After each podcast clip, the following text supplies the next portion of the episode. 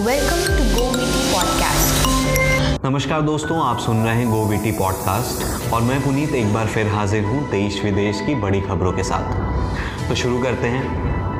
PM ने की मन की बात, त्योहारों की दी बधाई।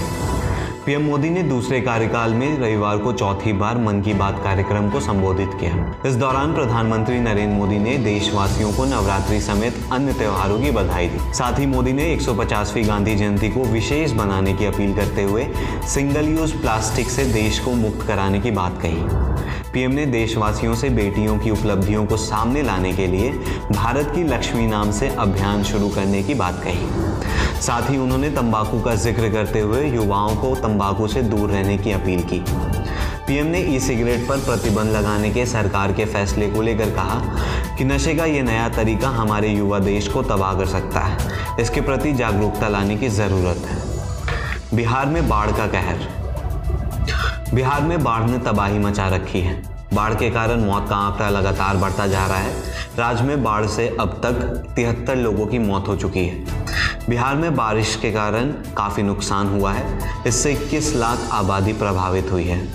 वहीं बिहार के सीएम नीतीश कुमार ने बाढ़ और बारिश को जलवायु परिवर्तन का कारण माना है। उन्होंने बुधवार को कहा कि राज्य में कभी सूखा और कभी बारिश जलवायु परिवर्तन का ही नतीजा है। हिरासत से छूटे जम्मू और कश्मीर के नेताओं ने की बैठक।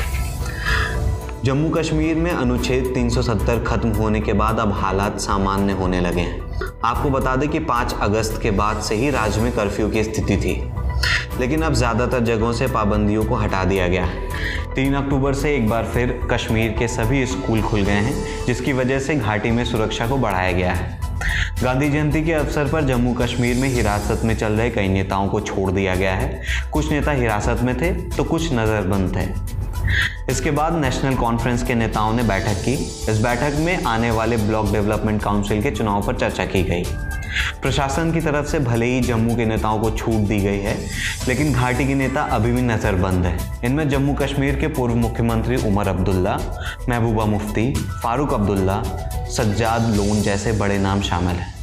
इन सभी नेताओं को 5 अगस्त के बाद से ही नजरबंद किया गया था, ताकि ये घाटी में कोई राजनीतिक कार्यक्रम ना कर पाए। उत्तर कोरिया ने दिखाई जापान और अमेरिका को आँखें।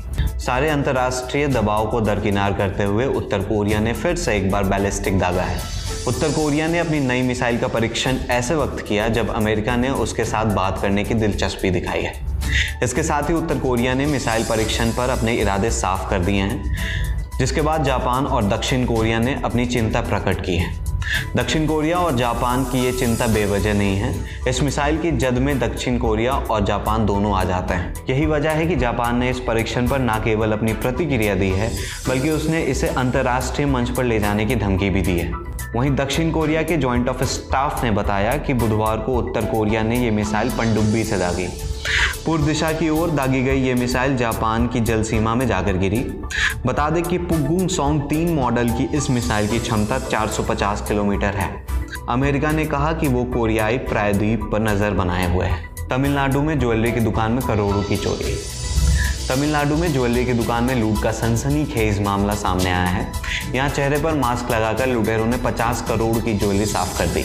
ये चोरी तमिलनाडु की त्रिचिल्लापल्ली स्थित ललिता ज्वेलरी में हुई है। लुटेरों ने लूट की इस वारदात को ड्रिल मशीन की मदद से अंजाम दिया। पुलिस ने बताया कि चोरी की वारदात उस वक्त सामने आई जब दुकानदार ने सुबह दुकान खोली। ये पूरी घटना सीसीटीवी कैमरे में कैद हो गई है। इस पूरी घटना के बाद पुलिस ने मौके पर पहुँच मामला दर्ज कर लिया। फ़िलहाल लुटेरों की तलाश जारी है। तो दोस्तों, वो वीटी पॉडकास्ट में फ़िलहाल इतना ही। अब मुझे दीजिए इजाज़त। अगले हफ़्ते फिर हाजिर होंगे देश विदेश की अन्य खबरों के साथ। Thank you for Go VT Podcast.